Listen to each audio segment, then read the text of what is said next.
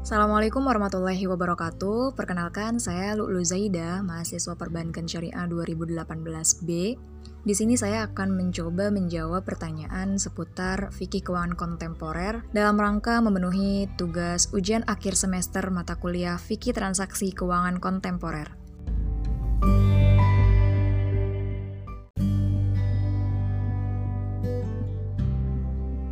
Oke, yang pertama, Intan memiliki restoran Korea dengan konsep all you can eat, di mana dengan membayar 150.000, pelanggan dapat menikmati seluruh menu pada restoran tersebut. Bagaimana analisa fikih produk tersebut? Dalam analisa fikih, ada beberapa poin yang akan dibahas. Yang pertama, praktik lapangan, di mana restoran yang berbasis all you can eat ini biasanya menawarkan harga sekian, misal 150.000 kepada para konsumennya, dan konsumen nantinya diberikan kebebasan untuk menikmati seluruh hidangan atau seluruh makanan yang ada pada restoran tersebut. Nah, biasanya restoran tersebut memberikan batas waktu kepada para konsumen untuk menikmati makanan yang ada di restorannya tersebut. Poin yang kedua, parameter kesesuaian syariah. Transaksi ini boleh dilakukan apabila tidak terdapat transaksi riba, goror, maisir, dan transaksi-transaksi lain yang dilarang dalam syariah Islam. Dan transaksi ini boleh dilakukan dengan syarat dan ketentuan. Yang pertama, timbangan harus jelas, di mana dalam produk all you can eat ini, porsi dan kadar maksimumnya diketahui, di mana porsi yang biasa dan lazim dikonsumsi oleh setiap orang sudah diketahui dan diperhitungkan oleh penjualnya. Yang kedua, barang dan harga yang jelas. Yang ketiga, memiliki waktu tangguh yang dimaklumi. Dalam hal ini, penjual memberikan batasan waktu kepada para pembeli atau konsumen untuk menikmati seluruh menu pada restorannya. Dan yang terakhir, kedua belah pihak sama-sama ridho. Poin yang ketiga yaitu adab etika bisnis Islam. Adabnya ini, produk makanan yang disajikan itu halal dan tidak terdapat unsur penipuan dalam hal promosi. Poin yang keempat, itu usul fikih. Usul fikihnya itu ada dalam Quran Surat Al-Baqarah ayat 188. Dan janganlah sebagian kamu memakan harta sebagian yang lain di antara kamu dengan jalan yang batil, dan janganlah kamu membawa urusan harta itu kepada hakim, supaya kamu dapat memakan sebagian daripada harta benda orang lain itu dengan jalan berbuat dosa padahal kamu mengetahui. Serta hadis Rasulullah SAW yang artinya, Rasulullah SAW melarang jual beli yang mengandung riba. Hadis riwayat Muslim, Tirmizi, dan Nasai.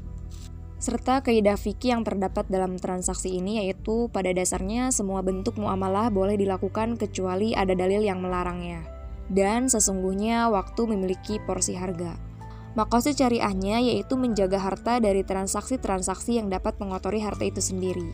Akad fikih yang ada pada transaksi ini yaitu akad jual beli, di mana akad ini telah ketentuannya ada pada Fatwa DSN MUI nomor 110 tahun 2017 tentang akad jual beli, serta standar syariah AA OIV Baharian nomor 31 tentang goror yang menyimpulkan bahwa goror ringan itu diperkenankan. Nah, konsep muamalahnya pada fikih yaitu transaksi tersebut diperkenankan menurut fikih karena paket yang diperjualbelikan diketahui porsi dan kadar maksimumnya.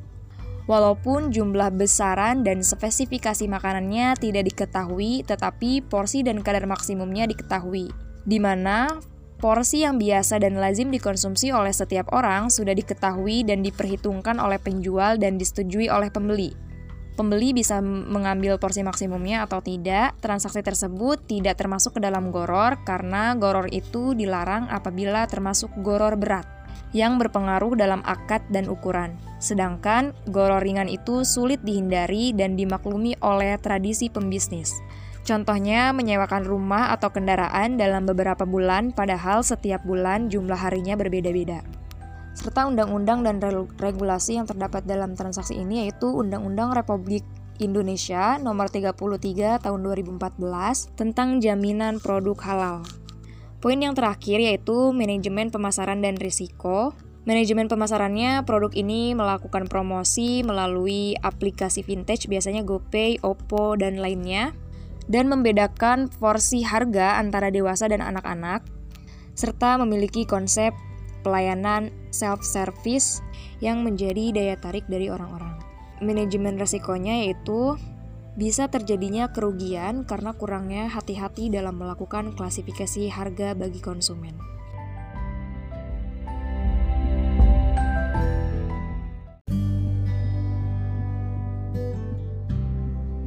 Mungkin sekian jawaban yang dapat saya berikan, kurang lebihnya mohon maaf. Wallahu a'lam bishawab. Wassalamualaikum warahmatullahi wabarakatuh.